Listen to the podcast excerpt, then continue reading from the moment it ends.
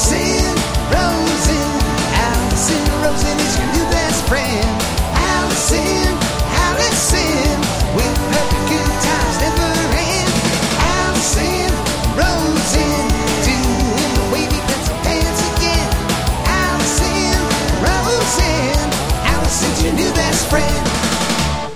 everyone. Hi. Hello. Welcome to another exciting episode of Alison Rosen is your new best friend. This one is especially exciting for me and hopefully for you as well because I have a guest in my studio.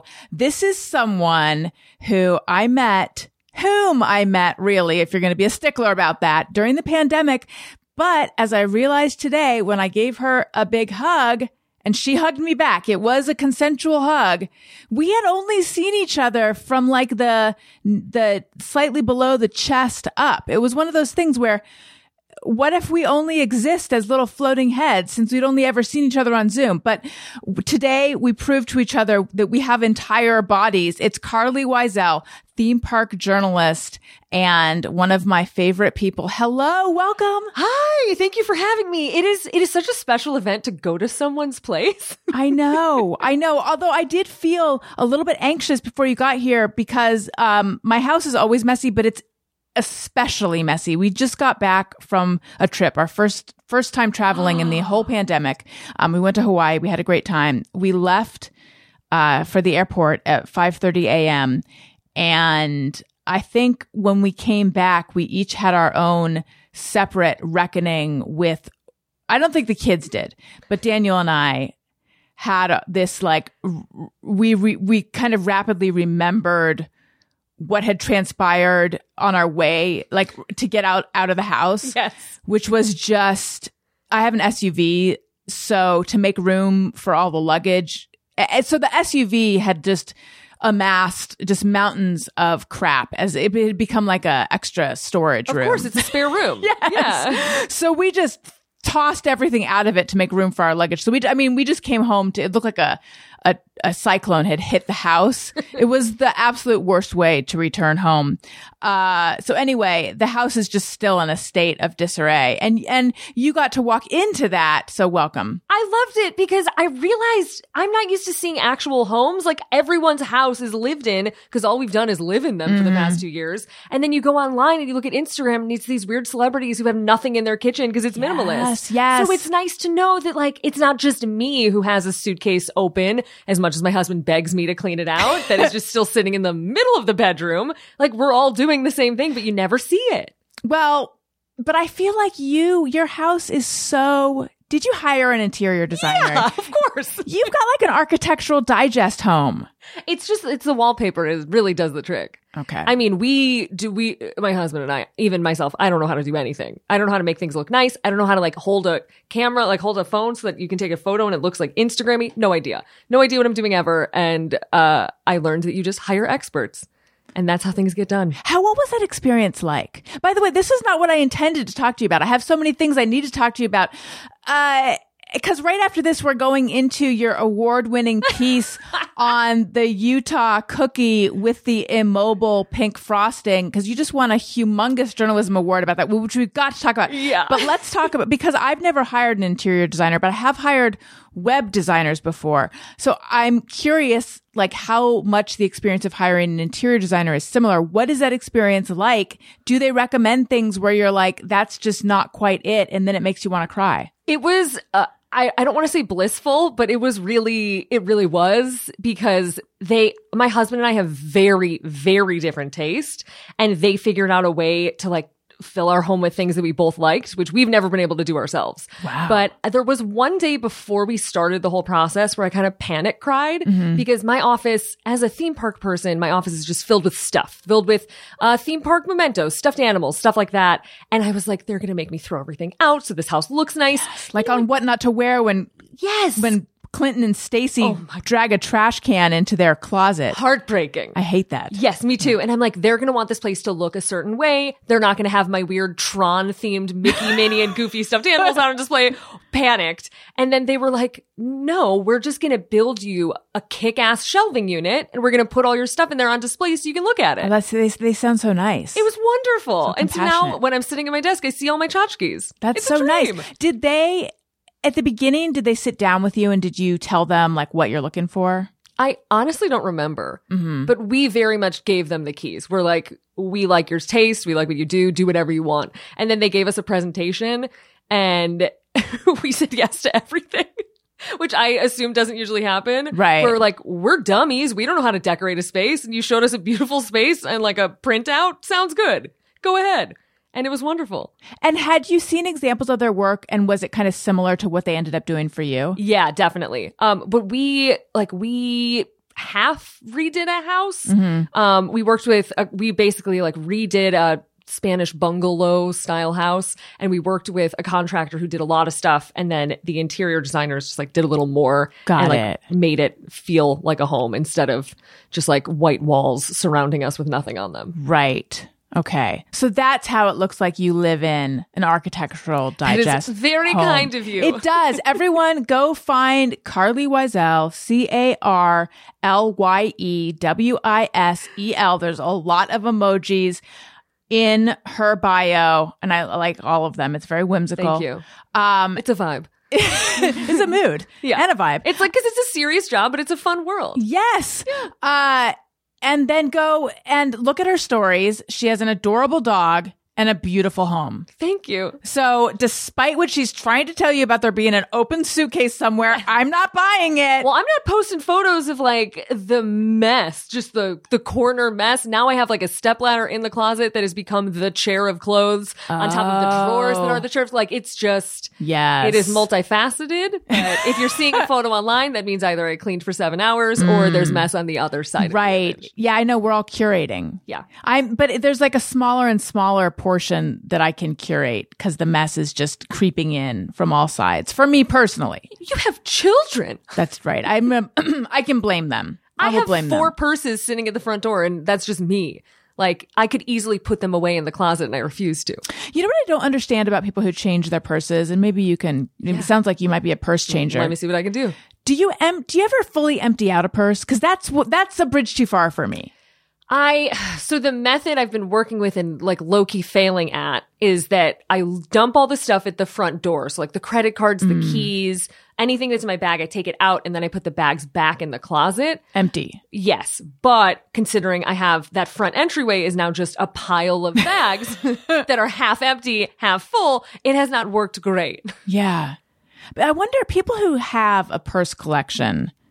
How do they do that? They must really be minimal. They must have like like you see in a magazine where it's But like do you have one bag? that I use. Yeah, I mean I have other purses in my closet, but I don't regularly rotate them. I pretty you much ju- just have my one purse that I use. But doesn't it get so heavy because it's just all the stuff?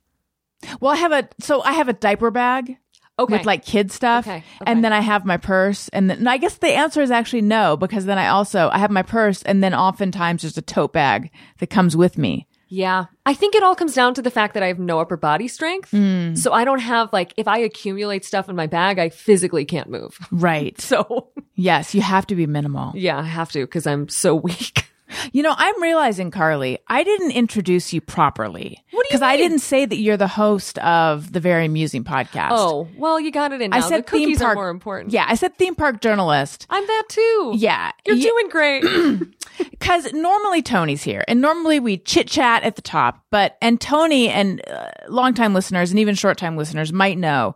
Tony has offered to pay me forty thousand dollars per episode that we do in person. That's how badly he wants to be in person, and it works out financially great for both of us. Don't ask questions, just trust it. It's a it's a great deal for both of us. Um, but he has a cold today, so he couldn't be here. We love abundance of caution. Yes, Yeah. we do. Even though the, bo- I mean, from, from a bottom line perspective, it's not good for me. But I said, yeah, don't come and get your germs all over all of us. It's not COVID, just a cold. But anyway, so he's not here. So anyway, I, uh, I was thrown off when I do my intro. But anyway, host of Very Amusing, theme park journalist, written for all the big publications. Oh my god.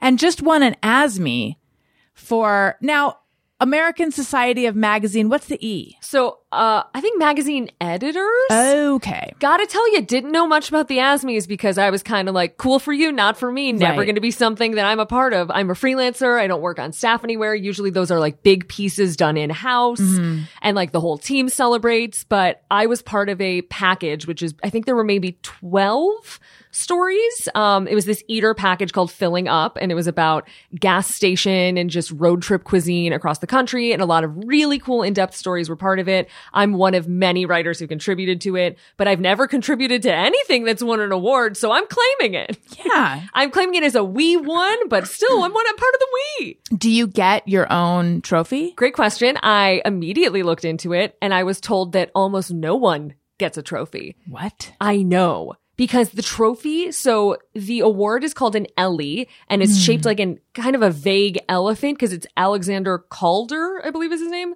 I never say his first name, but Calder, he's an artist and it's like modeled after this statue, I believe, that he has made that is very famous, that is elephant like, but mostly just looks like a claw. Um, the thing is huge. I've never, I must have seen them in person at offices, but Right. I never, I saw my editor post a photo with it holding it, and I was like, "What? It's gigantic!" uh, and I asked about getting one, and it's like a abs. It's like no one. I think each publication gets one, and that's it. And it just like goes in the, it the goes in that, lobby like, or case. something. Yeah, Do you get a plaque? I I get nothing. Um, paper? but I mean, am I gonna- Bragging rights. oh, and I'm gonna brag Yes. forever. I'm you get just- bragging rights. I never thought this. I mean, I write literally. I write about theme parks. I never thought that I would be in ASME contention, Mm-hmm. and so to like write a story that was part of a thing that my editor put together that sounded great, and now it won an award. How did you? Yeah. And for people who are not in the magazine world, the ASMEs, this is a big fucking deal. Yeah, It's a really I- big deal. I, I, I, It's like a, it's like a Pulitzer. So my friends, like my group chat with other reporters, one of them was like, "This will be in your obituary," and I was like, "What?" Yeah. And then the other one said it's second only to a Pulitzer, which Uh-huh. sounds crazy. Yeah, that's so cool. How did you find out that you won? Because because I doubt you, you were not at the uh, reception. I'm imagining. No, I was not there. My editor was there. So, um, but they live tweet everything. They live tweet all the awards. So I was kind of like, I'm going to play it cool. I'm not going to care. And then when the award came up, I was like, refresh, refresh, refresh. So you knew that you were nominated. I found out because my, um, I was emailing with my editor about another package that's being worked on that's just like a big collection of a bunch of stories. And in that, I think in that email thread, uh, my editor mentioned that we were nominated and I was like, what is she talking about? And went to the Twitter because they also like kind of announce everything on Twitter and saw that the whole, the whole thing was nominated, the whole enchilada. That's so cool. So I went and I read the story. Oh, thank you. and I loved it. Um, I didn't know anything. I mean, I've seen these cookies. Yeah, I think the best um the best reference is Crumbl, which is a nationwide cookie chain, and they have the most uh, like the most present pink icing cookie throughout the country.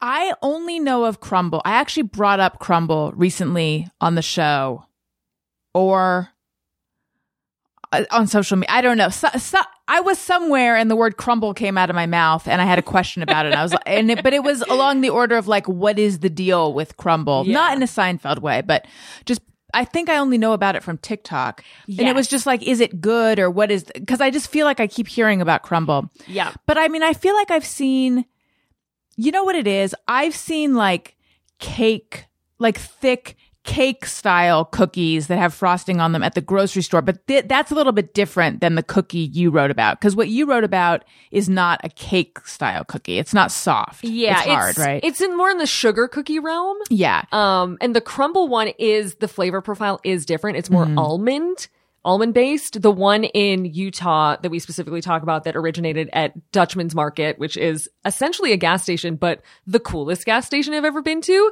Like you walk in and it's the regular gas station stuff. You can get a soda. You can get a cookie, which if you didn't know where you were, you would just think was random baked goods in a case. No big deal. Not Right. like the core, like the home of this trend. And then you go to the left and it's like a boutique. I picked up hand cream and like lip gloss and they have toys. It's great. Um, but it originated there. And in the story, I report on how there's this other big chain called Swig. Yes. And there is soda culture in Utah where uh, people are very into, uh, dirty sodas, which means like basically Starbucks, but soda, putting Yes. syrups in soda, mixing things in, different flavors, stuff like that. And the cookie was a snack that was served with these sodas at this chain Swig. I've had a dirty diet coke. yeah. Um, which is very good because I have uh, uh, Jenna and Al who are Mormon used to be regulars on the show, so I would hear about dirty diet cokes Yeah. via them, and I know this is huge in Mormon culture, and then just like Utah, Utah at large. So I've heard of Swig. Um, yeah. So okay, first of all, let's just let's just get at gas stations that sell baked goods. Snack Chat. For me, and this is not what the story is about, but for me, I'm always like, these delicious treats are too close to the gas. Do you ever feel that way?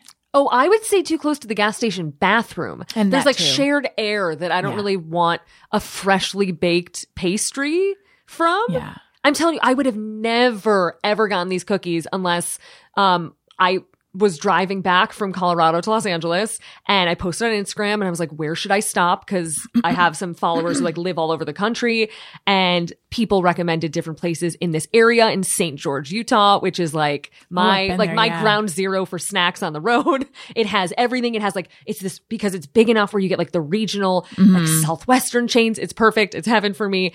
And, um, a few people mentioned this Dutchman's place. And I was like, okay, I guess I'll go get a cookie. And my husband's like, what are you doing? uh, and they, like, they're just in a case you'd never know. You, like, you would have never gotten them. They're too close to gas. But still. Yes. Whenever I feel that way though, because when I was 12, we drove across the country. So I'm familiar with this being like, I guess like a, what, a road stop. Is that what they're called? Not road stop. Roadside stop. No, there's a, oh my God, there's a very, a very common word for what these places are. Where Why is my brain only saying road stuff? Maybe road stop is what they're called. Roadside stop, road stop, whatever they are. Yeah. It makes me feel like very provincial or or very elite and those things kind of mean the opposite but it just makes me feel like one or the other when the fact that I just can't get behind getting gas and food in the same place. Anyway, okay, so on to the road. God damn it. This is where we need Tony. I know he, Tony would absolutely know. Roadside stop. Roadside. Someone people are yelling at their I know. phones. I'm so sorry to anyone in their car driving past one of these, being like, "Ah, yeah. road." I give up. Road stop. I give up. See, like when you're on Zoom, you can secretly Google Yes, things and you look real smart. But when you're in person, there's nothing to fall back on.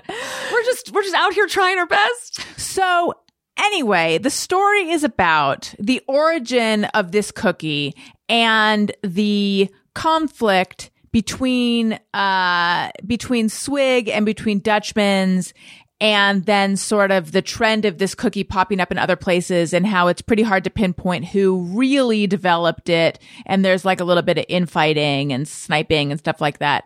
Um and so I didn't realize though, it sounds like you stumbled upon this story, right? Oh, absolutely. And like casually mentioned it to my editor Lesley at Eater, and Lesley was like, "Uh, what? Like this is a story." So how did you, cause you just, you know, found the cookie. How then did you start Googling or like what made you start looking into it? my Instagram followers, um, because they informed me about Dutchman's and that they, they're like the home of this pink frosted cookie. And on that trip, it was the first time I went to Dutchman's. It was the first time I went to Swig. So I got to have the pink cookie from each Okay. and I was comparing them. And a few months later, around the time when I was writing this, that's when like that cookie and Crumbl really started to take off on TikTok. So it expanded from this question of like who originated this cookie? Who can you can't trademark a recipe. So mm-hmm. like who is the home of this pink frosted cookie? And now as these chains expand, as Swig expands, as Crumbl expands, this cookie is going nationwide and it's still originated with the same people who own Dutchman's Market. They developed the cookie, they sell it. They originally sold it to Swig, and they're still there selling this cookie as it kind of reaches a new level of fame. Right. So they, so Swig started selling Dutchman's cookie. So Dutchman was making the cookie it was popular. Swig started wanted to sell the cookie with their sodas. Yeah, because you get a cold cookie. So in Utah, they serve cookies either room temp or cold. And when it's real hot out, you get that cold flavored soda. You get a cold cookie. It's nice. And then Dutchman's had a flood. They had a flood, but the um, I actually I reported the story so long ago. I don't know if I remember Some kind of exact- calamity happened. Yeah, they had a where they like shut down for a while. Yeah. And so Swig claims that in order to be able to continue selling cookies to the customers, but their the wording of the quote was so interesting.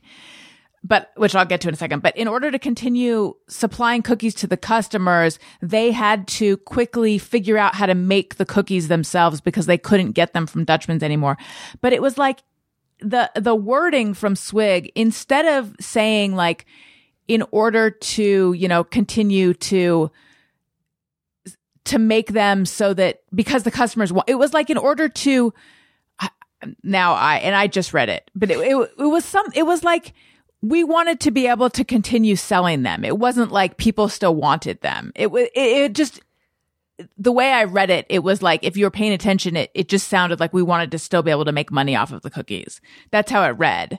Uh, I uh, I don't remember what was in the story, so I believe you. I'm like I don't want to self incriminate over the cookie. Yeah, yeah, yeah. Because I remember we went to lengths to get statements, but yeah, it's it's really interesting to see like what what happened from this cookie that was basically a family recipe, Right. and is now ubiquitous. Um, yeah, I just, yes, I just, I thought, uh, whoever gave the quote from Swig wasn't being careful about, uh, wasn't choosing their words in the most diplomatic way. Yeah, and Swig is now, I believe, owned by a different company. I think they Okay. sold to a larger food purveyor. And then you pointed out that some people think, or maybe it's Dutchman's thinks that actually Swig was already making their own version and labeling it Dutchman's before the calamity happened. There's some discussion of that. Yeah. Um, I was not able to discern either way, but I do know that people really kind of pick their team favorite. And like even now, people are like, I will not eat a pink cookie at Swig. I have to get it at Dutchman's. And then they get their soda because Dutchman's does sodas also. Yeah. Um, Swig has a real gussied up situation where it's like Starbucks. Um, also, I should explain Swig on its own because it is unlike anywhere I've ever been in my life. And I, even though personally I support Dutchman's Market because I always like to support the small business who like, like their business was almost demolished by a flood and they like came back and it's still family owned and it's a really lovely story and their cookies are great and I prefer them. But Swig is essentially if you walked into Starbucks and there were seven things on the menu, but everything else was known by locals and like you have to go on TikTok or read a blog to figure out what you're supposed Oh, to order. So it's this big learning curve that's very insidery to know what Swig has. So Swig is like when you pull up to Swig, it's a whole situation. Like, and then you get this, like the soda's the, the star of the show, and the cookie is the accessory. And it's just a really interesting visit to go there. Cause it's not just you walk up and you order stuff. It is really bizarre on its own. Like you, ha- is it like you have to be in the know? Oh yeah. I will be like in, we will be in the drive through and my husband will be like, you better know what you want. You better know what you want. And I'm like, I don't know. Like I'm like a looking up pressure. like this pile of mommy blogs I've never heard before that are like 47 swig drinks you have to try. and all of them is like banana coffee and just so random. Mm-hmm. I finally got to a point where I have a file in my phone. Oh that my. has all my favorites. But it's it's a lot. It's aggressive. Yeah. And it's more intense than Starbucks or any boba place or anywhere people go. Is it mostly women? No. I think because we've only visited during the pandemic, we've mostly been in our car, but the I have seen uh, an array of people working there. So in terms of customer, I'm not sure. But actually, now that I think about it, we did go to one where we got out of the car and it was a bunch of construction workers. Oh, so Yeah. it's equal opportunity. Yeah. Well, so my I think my my favorite my favorite I like the whole story. Uh I'm going to finish my sentence instead of second guessing myself. My favorite part of the story is that you it ends with you just just leveling a sick burn at uh, one of the cookie companies. You really just uh, made it very clear where you stand, and I and I'm I like that. Did you, you. debate at all how much of your own personal opinion to put in there? Like, because I was I'm wondering, I wonder how much that was part of the ASME award winning aspect of it, you know? Oh my gosh. I mean, I, if you break it down, like my story is probably 6% of the win, like maybe 5%. So it's only a little bit. Um, I believe the, like the overarching package of all these incredible stories is what, is what won it for us. But I, my editor who I work with at Eater, Lesley is, Lesley Suter is so good. And so we reframed the story, I think once or twice. I don't remember if that was the original ending or if that came out mm-hmm. later, but I, I always like to put my opinion in stories. And one of the reasons I like working for Eater is that they let me. Um, I've written other straightforward food stories where you can't, but it really, it felt like because it, the story, the true story was that I went here randomly and came across this. And I really appreciate that they let me leave that from the start all the way through the story. Yeah. Because yeah, I do have a favorite. And Right. you can't, I know that, you know, if this is, if this story was somewhere else, like a newspaper, we wouldn't Yeah. really be able to do that. And I appreciate that they let me do that because otherwise you read it and you go, okay, well, what cookie is better? Like, what cookie are you eating? Right. You're like, this is dumb. Give me the information I want. Right. And so letting me weave that into the narrative, I think accomplishes the same goal for everyone. Any pushback from Swig? No, I think if they were maybe not owned by a larger company now, Right. perhaps. Also, I love me some swig. so, uh, I may or may not have planned a, a, a December road trip around going to swig because I love it. It's so much fun. That and Dutch Bros is like, if people are familiar with Dutch Bros, that's basically the swig coffee format. It's, there's so many of these. Wait, where's Dutch Bros? Dutch Bros is all over the country now. We have it in California too. We do. And so this is like fan- all sorts of fancy coffee drinks. Yes, it's a lot of like you got to be in the know, you got to mix and match, you got to have your favorites. This sounds overwhelming Yeah. too.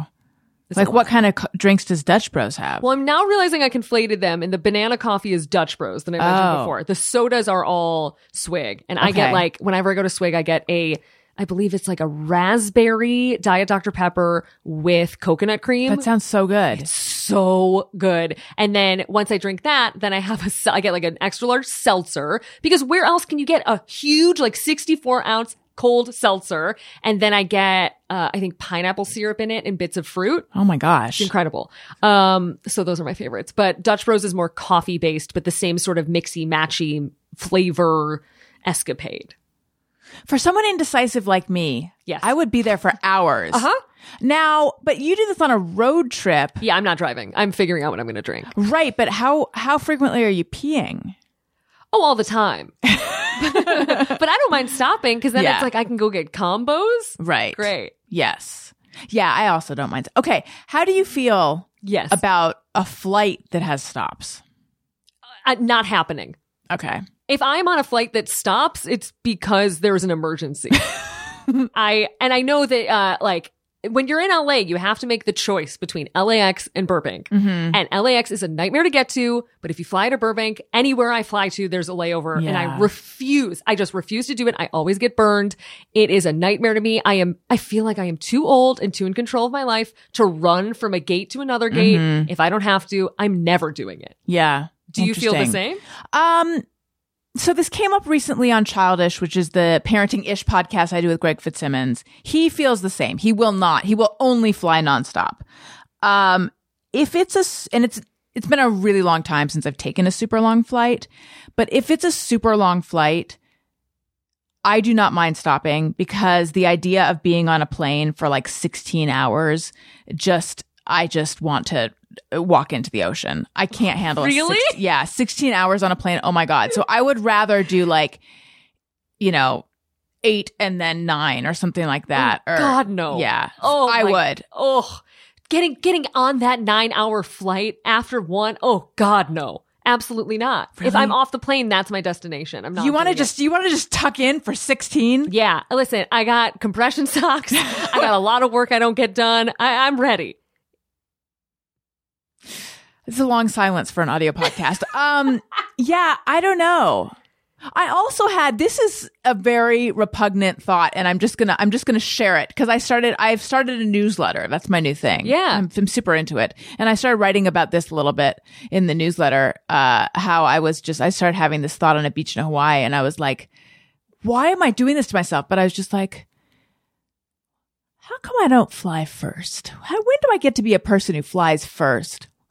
You know, and I was just like, these are these are some odious, greedy, materialistic thoughts. But still, I don't fly first. I would love to be a person who does. Yeah. I, I think that might change the game for me. Maybe 16 hours in first or in some kind of la- like the last time I flew. That's not true. The last time I flew to Europe, these layback seats existed. Maybe they've existed for a long time. I've only been aware of them, I feel like more recently. But before that, uh, was like, you know, 20 years ago or something. And I don't recall there being these super comfortable Yeah. options. We did not grow up with that. No, we didn't. Okay. So the way I travel, stuffed into an overhead bin, I can't do it for 16 hours. I that I completely understand. Um, I I don't. Since I've gone on Birthright, I don't think I've flown coach coach internationally. I'll do whatever I can to pay to upgrade to. Yeah. Then it's like it's like we're not economy, but we're a little nicer. Right. Where it's like you're maybe sitting next to one less person. Mm-hmm. Um. maybe that make maybe that makes the difference. I started thinking about that on this trip. I started thinking maybe it is worth. It's just so expensive, and it's though. you look at the money and you look at the time and Yeah. you go make it make sense. right. But there really are two paths to flying 1st Mm-hmm. It's having a lot of money and feeling okay spending it, or being really good at credit card points. Yeah. And my husband is so good at credit card mm. points that he just like, it's something in his brain. He understands it. He tells me what credit card to use and he figures out how to finagle different things. And mm. I, I still have no idea how he does it, but he really gets the art of it. And Right. that is how I think a lot of people are flying first is that they figure out the points thing and then they use the points specifically to upgrade flights. Okay. I need to get on that path. Yes. I need to get on that path because then I could do. It's not like, by the way, it's not like here I am spending my life flying abroad and making multiple stops. This is purely hypothetical. Yes. But in this hypo- hypothetical situation, then I could do it and it wouldn't be such a big deal. Um, but but if it's anything less than a super long flight, I do not want to break it up. And also now that kids are involved, Oh, God, I, no. I wouldn't Yeah. want to make any stop with children. No. And I, the main place I fly to is Florida. Hmm. So from here, it's four, it's upper fours. uh, That's not too like, bad. Like almost, it's about five hours each way, Yeah. which if I have an, a seat that I like, usually it's 12C. I like to be on the aisle on the left side towards the front. Um, harder to do these days. I'm flying a lot of high 30s, low 40s, which is not my favorite back by the bathroom, just booking things late, but I can do like that sitting in a coach seat, a little little coach seat to Florida I can do any day. Why left side? I'm an aisle person as well, but why know. left? I don't it's I don't know. yeah. It's just a weird thing where I like I just prefer left. You know, I'm an aisle person as well. However, Daniel went to the bathroom. We did not have someone in between us. Um, so we Oh, had a whole row. Yeah, it wasn't too bad. Uh, he went to the bathroom. And so I just sidled on over to that window seat. By the way, we didn't have someone in between us and we sat window and aisle with that seat in between us. And I was like, is our marriage dying? Because we are not sitting next to, I mean, we are sitting next to each other, but there's a lot of space in between us and we aren't, we aren't itching to close the gap. But anyway, so I I, think that just means you're married because we I I, booked so. a room for a wedding last weekend and I accidentally booked two queens and we were both like hell yeah. so he went to the bathroom and so I was like, I'm going to check out this window seat. And I got into the window seat because I never want the window. I never take the window seat because I just have to pee all the time. Yep.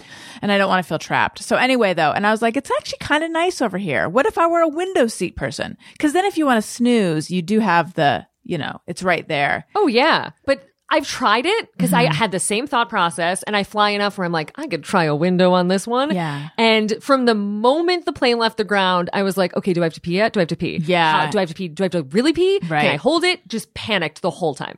It's like choosing a middle seat at a movie back in the days when movies were uh well well populated. When they were worth going to a theater Yeah, for. exactly. Um all right. Let's talk theme parks. Yeah. So we are going to Disneyland Excited. on April 19th. Oh yeah. We have park hoppers, which I've never we have never gone to California Adventure with my kids. This will be Owen's first time at Disneyland. oh my um, God. at both of them. Uh, this qu- question came straight from my husband. Oh god, I hope I know the answer. Are we insane for going uh, April 19th? Because he is under the impression it's like crazy crowded right now. So There's two answers to this. The first one is that the crowd patterns have been really, really, really bonkers lately, um, especially during spring break. I haven't been reporting on it lately, so I'm not sure if April 19th is just outside of the spring break window for California or Spring for break is now eight weeks long. it yeah, seems. that's the thing. Like I was operating before under mid March to mid April, and so that April 19th is like right on the edge. So it could be very crowded, but that would be like just like any other day. I don't think if you went specifically a different day, it would be different. However, um, character meet and greets are returning, and this is obviously PR speak as as early as April 18th. Oh, So you may, may not get a lot of characters on this trip, which is good because then you'll get more for your ticket price, but it means that there might be more people there who are, you know, just pass holders and locals who want to go back to see characters. right. So it's, it's multifaceted whether it will be worth it or not for crowds. But the crowds are just so unlike anything I've really seen in a while. And it's pretty surprising because Yeah. there is a, this is the only time that we've had to make reservations to go to the park and yet busy. So, um, hopefully you will get, you will be outside the spring break window. I hope. I hope so too. What about this genie pass thing? Okay. so my podcast episode this week is all about Disney Genie Plus. Ooh. And there is, if you've heard bad word of mouth about Disney Genie Plus, it's coming out of Florida because it is the same product, but works completely different at Disneyland Resort in California as opposed to Walt Disney World Resort in Florida. So in California, you can really utilize it to do a lot more, but you have to be like on your phone in the app, booking stuff knowing what you're doing. It depends because you're going with kids. I don't know how aggressive you're going to be about rides and might make, might make more sense to just like play it cool and do the ones you really want to do and not worry about it. But if you are willing to do it, it's 20 bucks per person for the day. And it can basically just help you get on something like Dumbo or, um, I'm trying to think because you have uh, little kids. What is, uh, height that has that? No, they wouldn't go on that. Uh, Tomorrowland. No, is it Autopia? Stuff like that. You'd be able to get on that quicker. Hmm. But it's a real like, do we think we really need this? Would we rather just wait it out for Dumbo one time? That type of vibe. Well, I imagine like some of us will want to go on like Space Mountain, Yes. or I know Elliot likes Thunder Mountain. So, oh, and we're going with another family. So Oh, there's actually Elliot's a bigger, enough yes. Okay. yeah. So there's so there's actually so it's us, um, and then there's another family going. So there will be I cannot do math. So there'll be eight of us all together. Gotcha. So four adults, four kids. So if you have two separate parties, I think you would all want to be on the same page. So either everyone gets it or no one gets it. And so it, if you're on it, then it like tells you to go to the ride now, and then you go to the front, or how does that So work? So there again, the naming of this is very confusing. but there is Disney Genie, which is a free product available to anyone who's attending the park and basically it'll tell you what the what the regular stats are. So how long you can expect to wait when lates are lower, when waits are higher for specific rides. Um I don't use it, which I think should tell you everything. Okay. Disney Genie Plus is the paid product, and that basically is like Max Pass, and it lets you use what it's a new version of Fast Pass. Okay. So it lets you pay one flat fee for the whole day, and you can book multiple return tickets to different rides throughout both parks. And then there's this other thing, which is called basically individual attraction selection, or casually people call it like individual lightning lanes. Because Okay. lightning lane is the actual space you walk through. Uh-huh. The names are not good. Uh, we're just powering through, but that will let you go on like the the big ticket rides. So your Rise of the Resistance, your Radiator Springs Racers, that is a separate fee from Disney Genie Plus. Do you have to have Disney Genie Plus to pay that? You do not. So you can you can do both. You can throw a bunch of money at it, and you can do Disney Genie Plus and book per ride. You can book two rides total per person the d- throughout the day with that individual one. You can just do one if you're like, we just want to do Radiator Springs Racers and just hang out. You can do that. You can do none and just use the free product. So you have a lot of options. But I think if there is someone who's willing to be what I usually call trip mom, where you're on the phone booking everyone's stuff, if someone is willing to do that, I would get Disney Genie Plus for everyone. Because then we will not be waiting in line very much. Uh, you will be waiting in line less than you would have. Okay.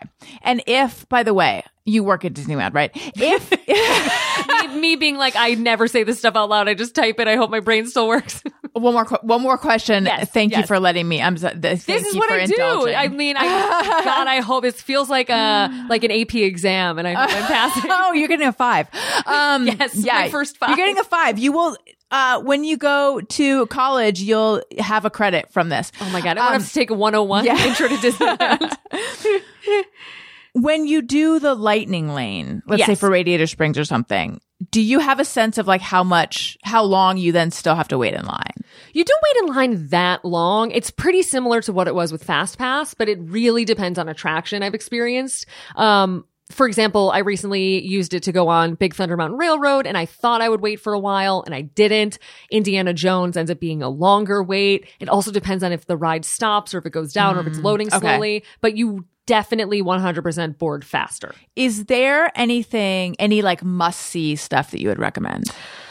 Ooh, um, are the other family's children around the same age? Uh, they are around Elliot's age. So one is Elliot's age and one is a year older. Okay. Um, So five and six, So or five and seven. This is an unpopular opinion, but the Many Adventures of Winnie the Pooh is all the way in the back of the park, kind of by Splash Mountain. Disney fans don't love the ride, but if you are with kids and they need to go on something and you don't want to wait a while, there is not that much of a wait. And it's right next to the back entrance to Star Wars Galaxy's Edge. Mm-hmm. So if you're coming off something where maybe the kids aren't going on a ride, the parents want to go on Millennium Falcon Smuggler's Run and everyone else is waiting for them, it's like a really good way to just like get to something quickly, be able to ride it, be out of the crush of Fantasyland since you're on the opposite side of the park. I think that's kind of a good thing to keep in your back pocket with kids. okay.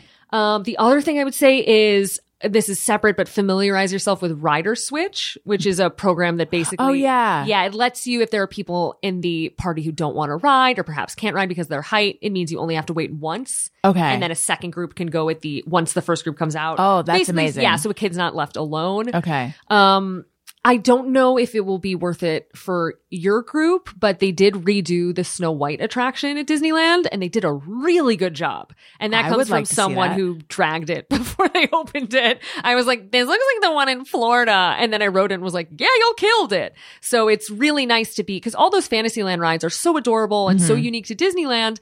But anybody who's been to Disneyland knows that like they're kind of a time capsule. Right. And so to see them update one like this in recent memory is, is really good. Ooh, I definitely want to see that. Yeah. So if you're kind of like, do we want to do uh, Mr. Toad? Do we want to do a, uh, I mean, Peter Pan, I love, but it is a long wait. Like, Yeah. Snow White packs more modern punch than you might think it would. Okay. Yeah. Definitely have to do that. Um, there's, I feel like there's some food event going on. Yes. I'm trying to think. It should still be running the week that you're there because I think it ends end of April, but it's the uh, Disney California Adventure Food and Wine Festival. Yeah. Is that, It's it's nice because it basically turns the whole park into just a, a food marketplace. And so if you're walking around, you want to grab a drink, you want to grab a, a weird soda, you want to grab a fun snack, it's really easy to do. oh, so you don't have to buy separate tickets for it. No, not at Oh, all. great. It's just little marketplace stands throughout the park that have fun food. Uh, I would recommend if you're ever in a situation where there's a really long line to order, you can buy, you can go to any location. So any of these little stands throughout Disney California Adventure, you can walk up to any of them and purchase anything from any stand. And so if you wanted, maybe you wanted a beer from this place and you wanted a dessert from this other place, you can pay for them at once. So you only have to wait one time and then you go pick them up separately at their individual spots. Okay. And that can save so much time if it's busy. Perfect.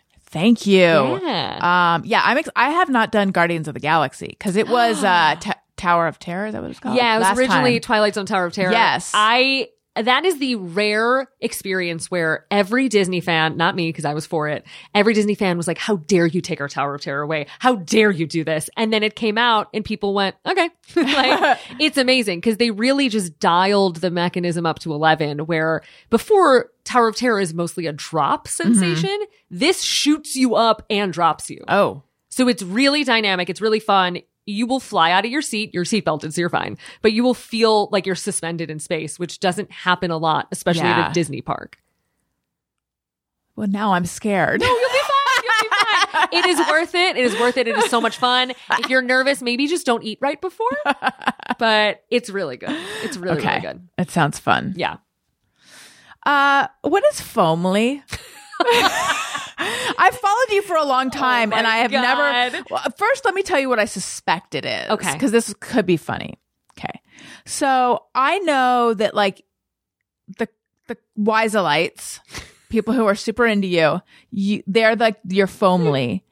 And I suspect it has something to do with lattes or something. Yes. Okay. Explain, please. Okay, so this is all a weird happy accident, but essentially, um, the reason I'm a journalist is because when I find something I like, I need to scream about it. And if I don't get it out of my head, I think my brain will just combust inside my skull. Like if I find something I like, every single person I know needs, needs to find out about it. To the point where I bought that new Coca-Cola, the Star, Starlight, Oh yeah. and I gave, I like, burst the package open and gave one to the cashier at Target. 'Cause I'm like, you have to try this. And here, it's great. Like just, I, it's just how my brain is wired. And so when I tried Starbucks's cold foam, when it first came out in, it must have been 2019, 2018 or 2019, when they were like introducing cold foam. I went to try it and it felt like felt like the heavens opened up because I drink iced non-fat lattes. That's my drink. Like, mm-hmm. That's what I drink every day. And here was a new product made out of non-fat milk, which nobody like nobody in LA stocks non-fat milk. I have to go to specific places to get it. People only care about oat. They only care about a nut milk. Yeah. Here was here was skim milk being like raised up to the top.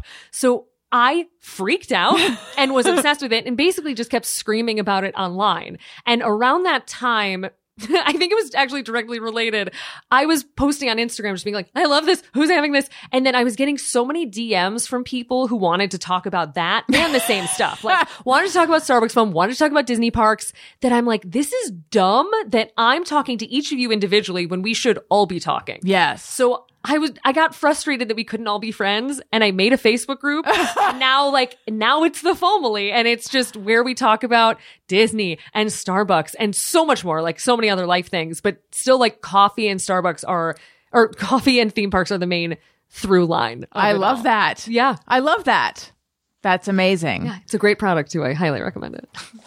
did I buy the Vitamix that creates it for my house? Yes, I did.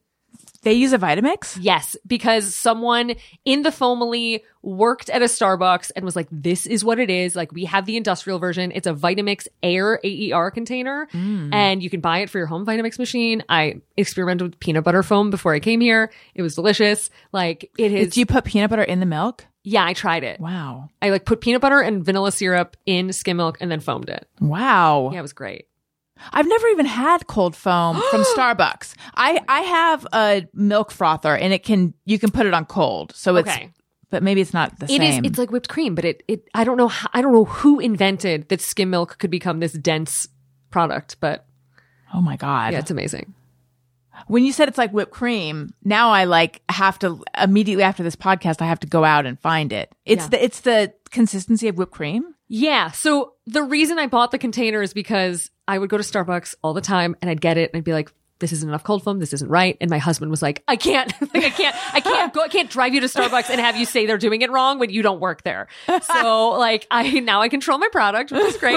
Uh, but they have two different, they have multiple different types now. So you want to get the regular cold foam, which is skim milk with a little vanilla syrup. But the, uh, the other cold foam, which is sweet cream is just, it's like a thick, too sweet, too creamy for me. Okay. You really just want the core product. When I am a bit older than you, when I was growing up, there was an infomercial that would come on late at night. And if you are listening to this and you remember it, please write in ARIYMBF show at gmail.com. It was for the something blender or something mixer. And they would make something. And she was like, you can watch, you can eat it during the late show, the late, late show, the late, late, late show, and it'll never show. But it was something they would whip. It was some Is it mixer. bananas? No, it was it the but the thing they were selling was some blender or some mixer and you could put in milk or something the frother they, they'd whip it up i mean it's almost the way you talked about whipping milk into uh something that's like whipped cream made me think of this thing but you could also make mayonnaise with it and it was just like a blender or something but Oh. yeah But if you can make mayonnaise, that's the same aerator function yes as this. right i gotta find out what this it was a very early infomercial that i used to just it was Oh, hypnotic yeah I mean, that's how I ended up with the Vitamix. right I watched I watched it on like HSN or I watched whatever it was on TV so often that You I got to my husband it. to get one. You had to get it. Well, here's something else you guys are going to have to get Bombas. We love Bombas. We love Bombas. They are the most comfortable socks, but they make more than socks. Bombas' mission is simple make the most comfortable clothes ever and match every item sold with an equal item donated. So when you buy Bombas, you are also giving to someone in need. Um, look, I love Bombas because they're all about comfort. I hate itchy tags. I hate them. Uh, I have to remove the tags from, from all my clothing items. So, uh, uh, I also hate scratchy seams in the neckline, and Bombas solves the problem for me. Uh, they designed their socks, shirts, and underwear to be the clothes you can't wait to put on every day. Everything they make is soft, seamless, and tagless, and has a luxuriously cozy feel. Here's the thing. Here's uh, what happens: you buy Bombas socks, shirts, underwear, and then you begin to dislike the rest of your socks, shirts, and underwear because you think, "Why can't you be as comfortable as Bombas?" And then all you want to wear is Bombas. This happened me with socks because Bombas socks, uh, they, the, the, my favorite have like, uh, they hug your feet. They have the arch support and it just feels like a hug on your foot and I want all my clothes to hug me. Ah, uh, look, they're made from super soft materials like merino wool, pima cotton, and even cashmere, which makes them the perfect cozy layers. There's a pair of Bombas socks for everything you do. They come in tons of options like comfy performance styles for every sport and activity that keeps you moving. Bombas t-shirts are made with thoughtful design features like invisible seams, soft fabrics, and they're the perfect weight so they hang just right. Go to bombas.com slash best friend to get 20% off your first purchase. That's Bombas Bombas, dot com slash best friend for 20% off. Bombas dot com slash best friend. And I also want to tell you guys about, uh, Ring we all know about the Ring Video Doorbell. Um, I can't imagine life without my Ring Video Doorbell. Um, but something you might not know is that Ring makes an alarm. It's true. Ring makes an alarm. It's an award-winning home security system with an available professional monitoring when you subscribe. And best of all, you can easily install it yourself. And Ring didn't stop there. They've changed the home security game with Ring Alarm Pro. And that's why I decided to work with Ring to put a ring of security around my home with the new Ring Alarm Pro. It is next level security security. CNET calls the Ring Alarm Pro a giant leap for home security. And after using it, I think they're totally right.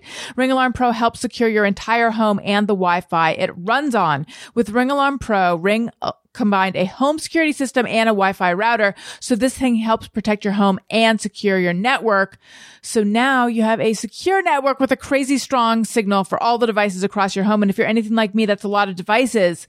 Look, I've told you, when we moved into this house, Daniel told me his dream of having a smart home, everything in the home controlled on his phone. And I said, honey, I don't share that dream. And now look at us all these months later and everything in this home is controlled by his phone. Not my phone, his phone. Am I bitter? Maybe a little bit, but I have to admit it is nice to have it all controlled by his phone. And now it is all protected by our ring of security. And we just took a vacation and it was so nice to know that our home was protected. We could monitor it from far away. We had cameras on the home. We had ring on the job, making sure that everything was secure. Um, I, I have, you guys have heard me tell this story. I've told it a thousand times, so I'll just make it super fast. But when we moved in, we wanted to get an alarm system. I did not want to go with one of those companies where you have to, it's just a whole rigmarole. They come out, they set it up, you're dependent on them. I, I have just, I've heard too many horror stories from people about these companies. Um, and then I found out that Ring had an alarm and I did, I was familiar with Ring and I love the company, but at that time I didn't know they had an alarm. When I found that out, we went out that day and we got the Ring alarm and we installed it ourselves. Daniel did. Um, he installed it uh, but I think I could have done it actually because it's very easy to install. And then it's just been smooth sailing ever since. We've been so happy with it. And now we have the Ring Alarm Pro, um, even more happy. And it's just great. Uh, it's, you get professional monitoring, ultimate peace of mind. Uh, look, you may not have known, but it's true. Ring has an award winning alarm. And to, pre- to protect my home, I've gone pro with Ring Alarm Pro. To learn more, go to ring.com forward slash best friend. That's ring.com forward slash best friend. Okay, we're back. That was great. I feel like I was gone for hours. I feel like I took a vacation. I felt like I was watching an infomercial. It was oh great. My God, thank you. Did you want to? It's so nice to see you live. Thank you. Um, listen, I have some questions Mm-hmm. that uh, listeners sent in on Patreon, patreon.com slash Alison Rosen. You can go there for bonus episodes, behind the scenes content. There's a level where you can text me and I'll text you. Oh, that's You fun. see- yes, it's very fun. Um, in fact, just I was telling them the the people in my we I don't call them my family, um, but I wish I did. But I was te- I was telling my family today that I was going to be recording with you in person for the first time ever, and that I'm nervous that my house is a mess. So Oh they my god, no, I loved your house. thank you. They they were very reassuring, and they were excited that you that I was going to see you in person. Um, but anyway, they have some questions because one of the thing one of the uh, one of the things if you're part of my Patreon, Patreon.com/slash Alison Rosens, you can submit questions for the guests, and if you sign up for uh, an annual subscription, you get two months free. Patreon.com/slash Alison Rosen. Okay.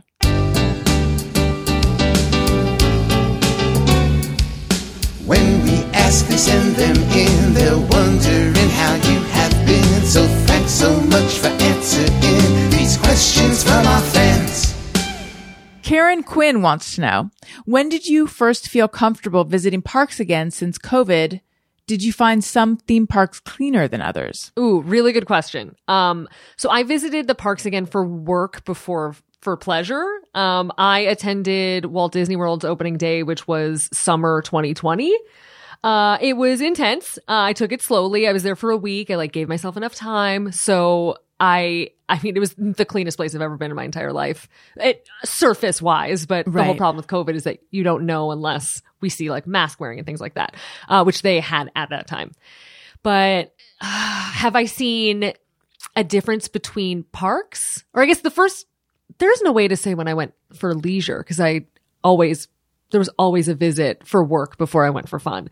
So yeah, I've been going here and there, but I've been very, very cautious about all of it and still wear my mask when I go to the park even now, just because it's a lot of people. Um, cleanliness wise, I have just been doing less since 2020. So, um, I haven't traveled to too many parks that aren't Disney or Universal. I haven't been to many what you would call like regional parks, like a Six Flags or a, a theme park that's specific to a location, which might have less industrial level cleaning than the Giants do.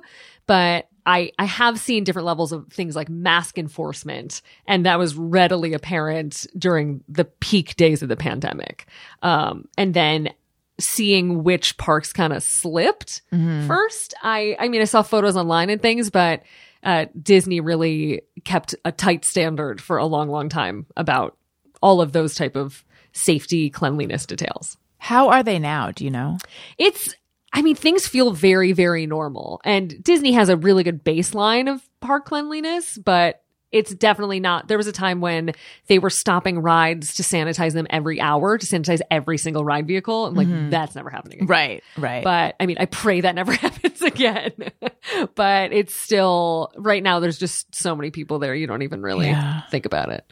I think when we went, because we went in May 2021, maybe, I think they were re- requiring masks outside. Yeah.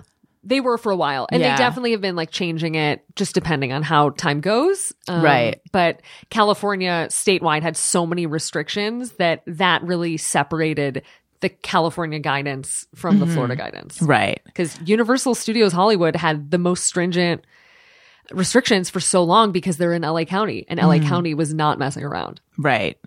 Tiffany Fuller says, "Do you have or still have a sense of unreality to an to enjoy an attraction, or because you know how the sausage Krakatoa punch is made, is it more cynical?" Um, I'm still able to enjoy it. I think that there are certain experiences where maybe I've written about it too much or I've, it's just, it, I can't see past it.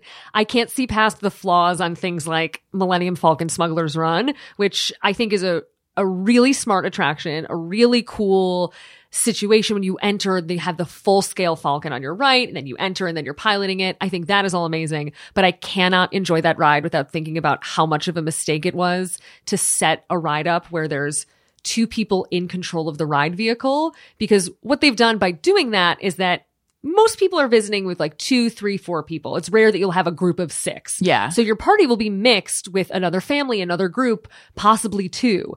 And by doing that, two people are sitting in the pilot seat of the Millennium Falcon, which means that they are controlling what your vehicle does. And you may not know them. And so you are just a passenger to them steering poorly or steering great. And it's a variable that I don't think works well when you have people visiting these resorts maybe once ever, maybe once every five years. And I think that that is something I cannot see past. Yeah. But otherwise, um, that's kind of the fun part of being able to ride things for work. Like if I go to an opening, I'm able to go on it before there's YouTube videos of it, before people have tweeted out opinions. So I'm really, really able to just go on it. And I try to ride things at least three times at an opening.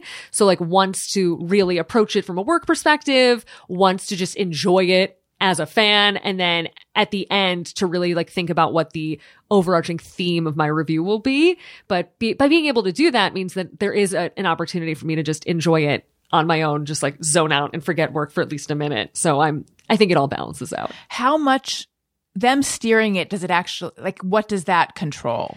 Does Well, it control the movement of it? yeah because you're basically it's as though you're in the cockpit of a ship. So if they if the two pilots steer left or right or up and down you move left or right mm-hmm. or up and down. And if the two people don't steer it well then you're just bobbing around. Even though the people in the back have are engineers or gunners which is like their position and you press buttons and you do stuff they're not in charge of what the vehicle movement is the two people in the front are Right. and leaving that up to what are sometimes someone's five year old Yeah. or just like people who have no idea how a joystick works. Yeah. That is a variable that I I wish they wouldn't have included in a theme park attraction. Right. So do you think it should have been like kind of preset?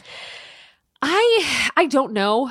I'm really unsure how they could have fixed it, but I think there there should have been something where there should have been a way where it's just it's not that up to two people. Right. Or everyone should have a balanced experience where the two positions in the back, the gunner and the engineers, have as much of an influence over Mm-hmm. the ship's movement by doing something within the attraction. Right. Yeah. Um, Veronica says, What are her thoughts about Six Flags? I haven't been to one since childhood, and I'm about to go as a teacher chaperone with 68th graders. Oh my God. I know. I love Disney and Universal, but don't know much about Six Flags. Thank you. Oh my gosh. Well, so I'm scared of the the big boys, like the real roller coasters. So that's the only reason I don't go to Six Flags a lot because I tried to do it once. There was a time in this line of work where I thought like, oh, maybe I should maybe I should review roller coasters. Like maybe I should be writing about this. And I went and I like whited out, which is where you like don't pass out, but you get very dizzy. And I was like, I don't know I can do this. And I went to my doctor and she's like, I I can give you beta blockers, but I advise against this. So I I stopped that charade and no longer really go there. But Six Flags has some good rides. They're just really focused on thrills and less so theming. And the reason I love Disney and Universal is because there's so much going on beyond just the ride, just the entire experience, the lands, the characters. And Six Flags has less of that. But if you're going with that many kids, you're going to be busy. So I think you're going to have a time regardless.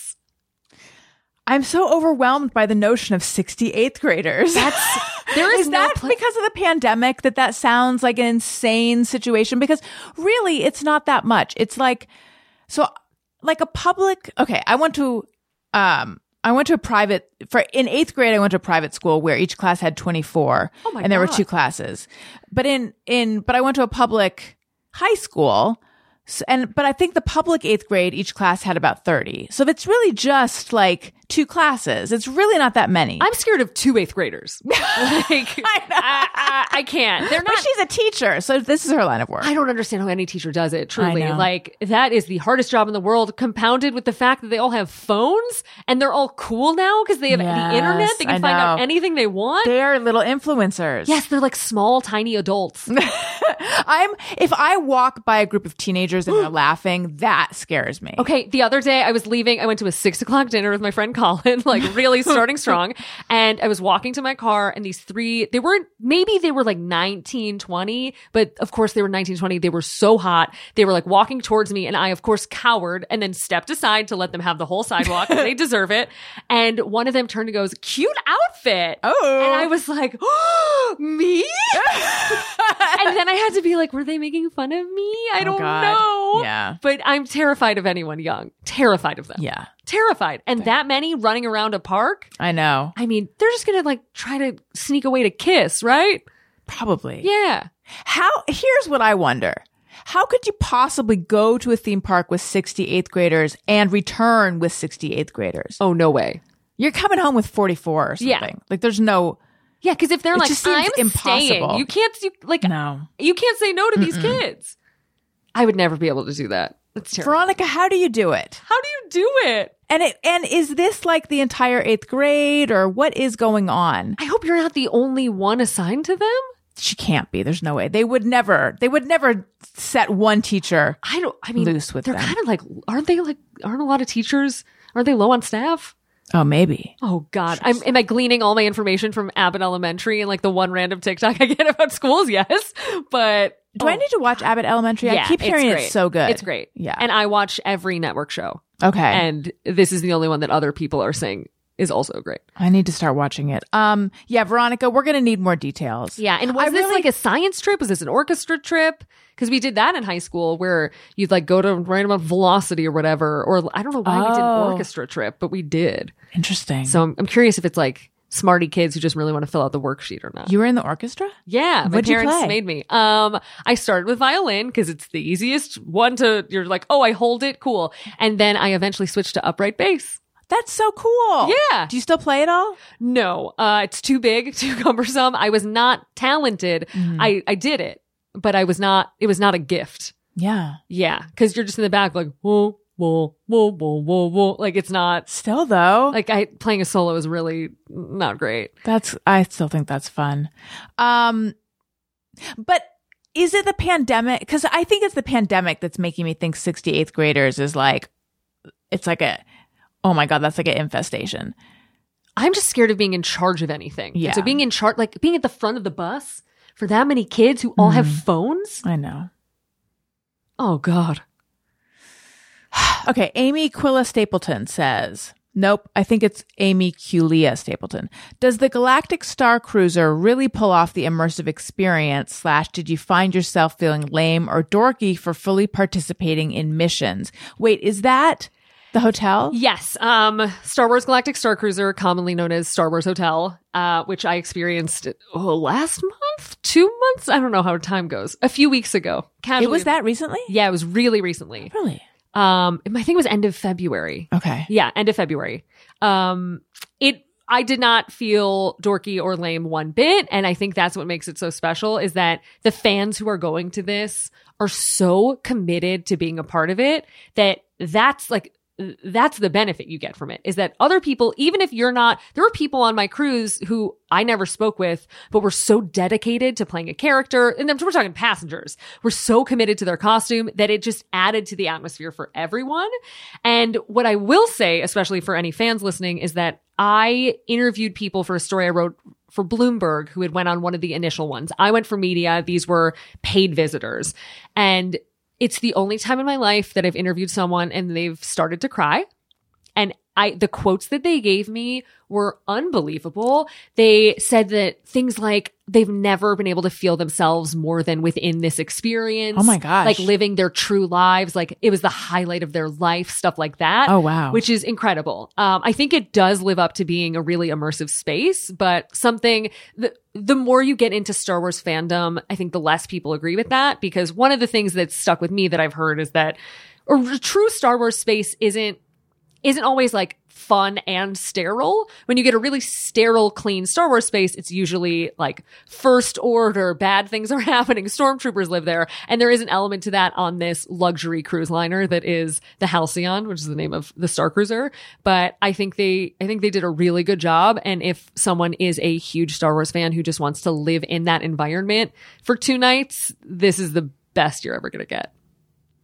Um, that's now. Is it true that? Wait, Daniel told me something about Space Mountain being redone as a Star Wars. Yeah, they ride? do this. It's called an overlay, so it'll be hyperspace mountain. So they'll have a theming and music and lights, and it has just Star Wars elements to it, like like little like noises and uh, visuals and stuff like that. But it's still the same ride. It's just a seasonal change. Got it. Yeah. Um. Okay. Then Amy says, and I'm. Oh, I do want to say one more thing Yes. about um I forget who- the name of the person who wrote in. Uh, oh, she's also Amy. Oh, also Amy. So Yes. first Amy.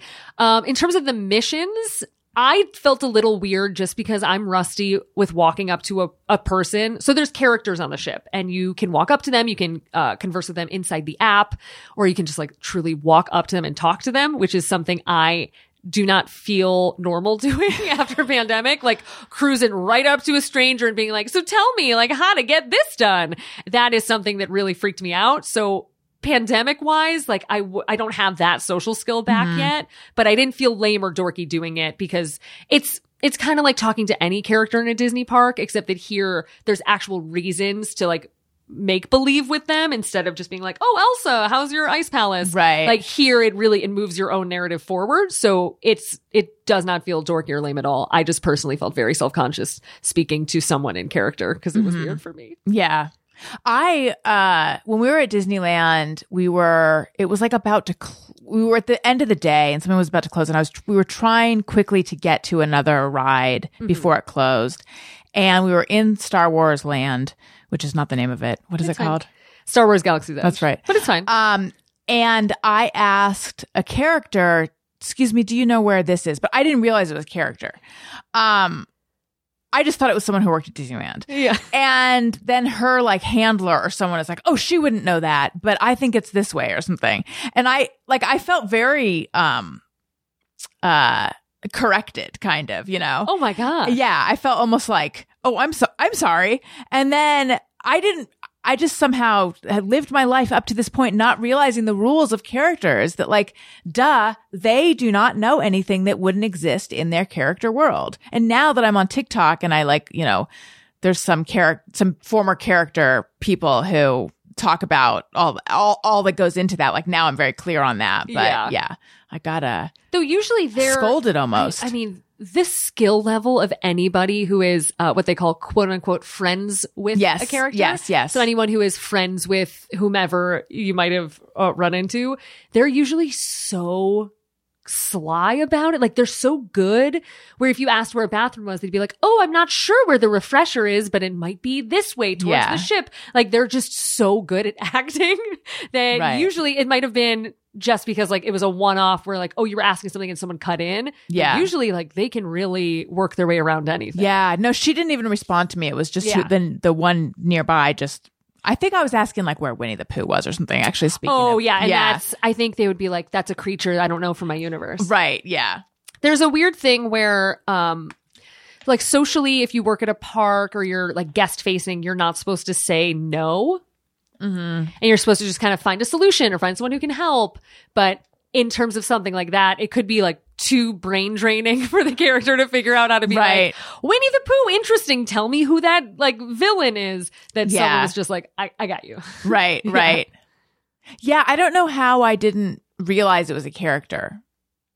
There's um there's this But I one didn't. character Vi who is just a person in a wig kind of sauntering around. Yeah, it was like someone in a shop that looked looked like this person was like straightening things up or something. Oh. I don't know. It was a very subtle character Huh. who just looked. I, I, also, we were just kind of desperate and in a rush. So Yeah. I wonder who it was. whoever it was, they don't know where Winnie the Pooh is.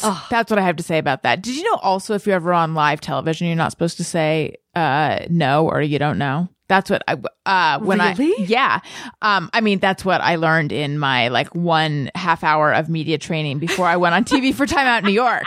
Um they said like yeah if they ask you a question you don't know the answer just say don't say you don't know say i'm gonna have to get back to you on that one and i was like but i'm not ever going to really get back to them on that one but thankfully it never really came up But, but you're not holding like a White House press i conference. know Wow. How are you going to get back to someone in an interview? i know Oh my God. well god. it was like i was going on you know doing like best you know Alison Rosen from time out new york telling us about events going on in the city so you know if they were to be like and how much does this event cost like you know i'm gonna have to get back to you on that one or so i don't know Ah, okay. just so I seem informed or something. Yeah.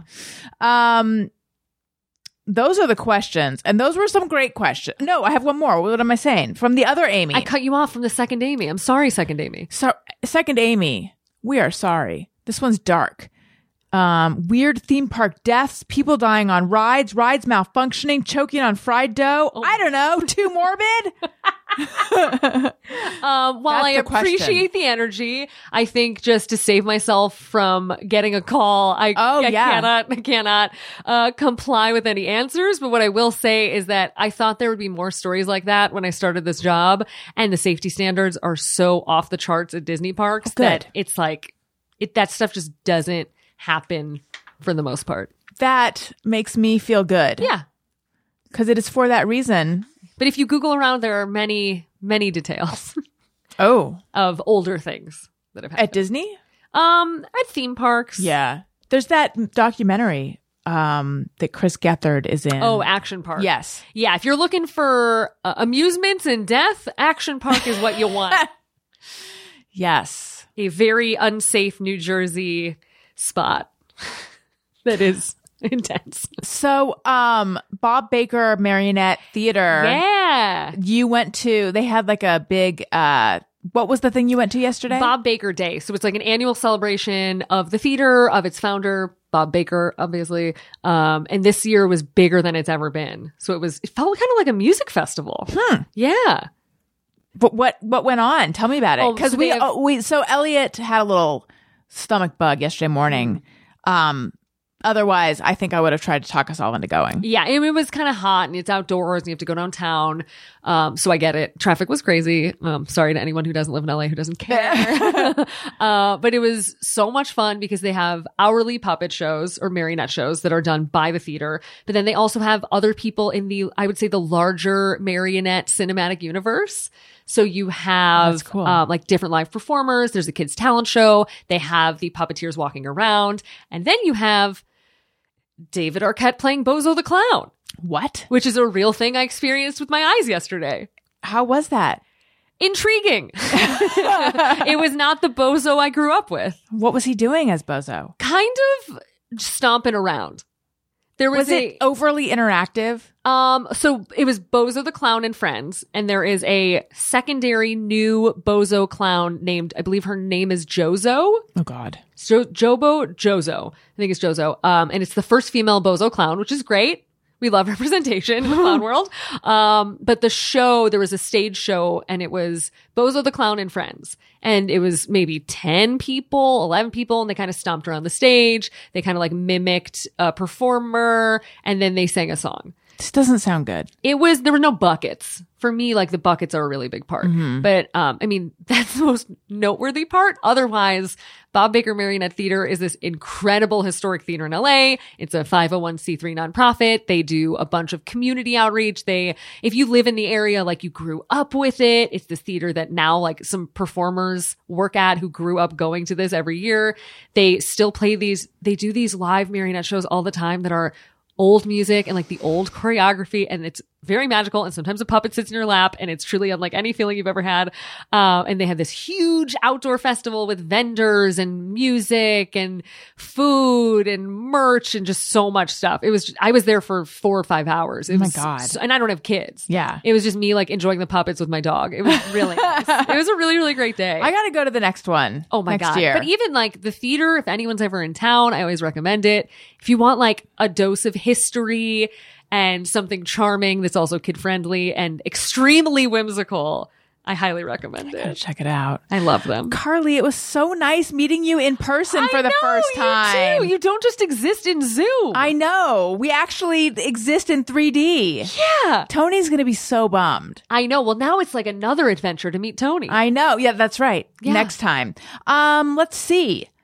Is there anything we need to tell everyone? Let's see. That everyone should go listen to Very Amusing. oh, thank you. they should go read your cookie story, your ASME award winning cookie story. Never thought I'd hear it, but Um, what else? Um, I mean, I'm online all the time talking about theme parks. Uh, you can find me at Carlye Wisel on Twitter and on Instagram, and the Fomily is at facebook.com slash groups slash Carlye Wisel. But if you have any theme park questions, I get a lot of DMs and kind of emails, and I almost never am able to open everything. So if you have questions, you can call my hotline for my podcast, which is 747 churros.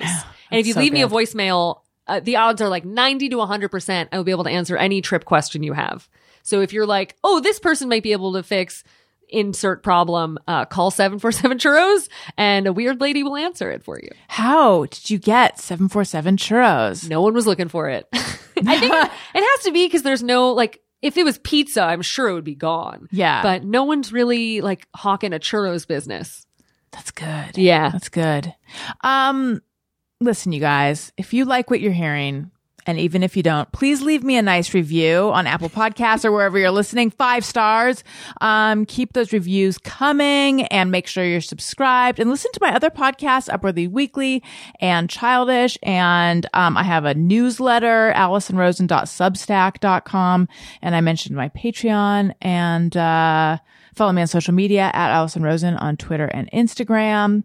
And, um, I feel like that's it. And I'm sure I'm forgetting things, but you guys know how to find me. I'm out there, right? Yeah, you're what out have there. I forgotten? I feel like that's, I feel like we know how to do this stuff. Yeah, if you're like, you know? what is Alison thinking? There's multiple ways to find out. Oh my God, my thoughts are everywhere. yeah, it's nice. it, I love I when, I love when you post to Instagram from your computer. oh my God. It's, I can't it. believe, I, it makes me angry at all the time I spent just tapping on my phone because I can't even see it anymore. Mm-hmm. Yep. Thank you. And because you did it, I'm like, hell yeah, I'm going to do that. Oh, it's so And I much did. It easier. was great. It's so much easier. easier. It's so much easier. Yes. Um, thank you so much. This was, oh, Jeff said to tell you hi. You're so funny, by the way. Um, thank you. This was it's so delightful. Yeah, tell Jeff I say hi. I will. Um, he's going to hear from me tomorrow, but listeners, thank you for listening. I love you. You matter. Goodbye. Hey, do you know about the Alison Rosen show? We had a good time, but now we gotta go. Yeah, Alison Rosen